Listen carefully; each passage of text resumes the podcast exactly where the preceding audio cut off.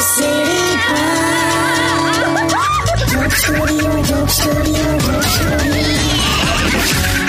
welcome back radio city joke સ્ટુડિયોમાં આપનું સ્વાગત છે કેવું કાકા કડવા ચોથ કેવી રહી મેં કરેલી એવું નહીં એટલે ઓવરઓલ આપણે ત્યાં હજુ એવું બધું નહીં હજુ ગુજરાતમાં ક્યાં એવું કડવા ચોથ વાળું છે આ બધું પિક્ચરમાં જોઈ જોઈને શીખે છે બધા હા એ ખરું કુંવારી છોકરીઓ પકડાઈ જાય ખબર કડવા ચોટ ખોટી ખોટી રાખે ને એના મમ્મી પણ ડાઉટ હોય જ શું કે ચાલ ચાલ થોડું ખાઈ લેજો એ ખાઈ લે અને પેલી ના ખાય એટલે પકડાઈ જાય પણ તમે આવું બોલીને રસ્તા સમજાવો છો એક જણે તો મને કેવું કીધું કે હવે Karva Chauth is nothing but life insurance policy renew કરવાનો દિવસ શું વાત છે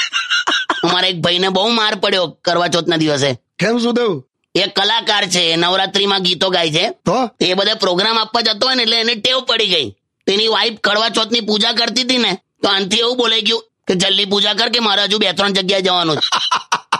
એ જ પાણી ભરેલા લોટાથી માર્યોલા એને તો શું વાત કરો એટલે ઠીક છે ભાવે તો ઉજવવાનું ને તો બરાબર આ બેઝિકલી હું છે બધા છે ને અગાસીમાં આવે અને પેલીને હે, બાજુ વળીને જુએ બીજું શું કડવા ચોથમાં જલાઈ જવાય બાજુવાળી ના જોવાય હું એ જ કહું છું પોતાની વાઈફ પણ સુંદર હોય છે ખાલી પાડોશીની નજરથી જોવાનો ટ્રાય કરો મેં જાઓ ને લા સ્ટેડિયમ વિથ કિશોર કાકા only on radio city ninety one point one Radio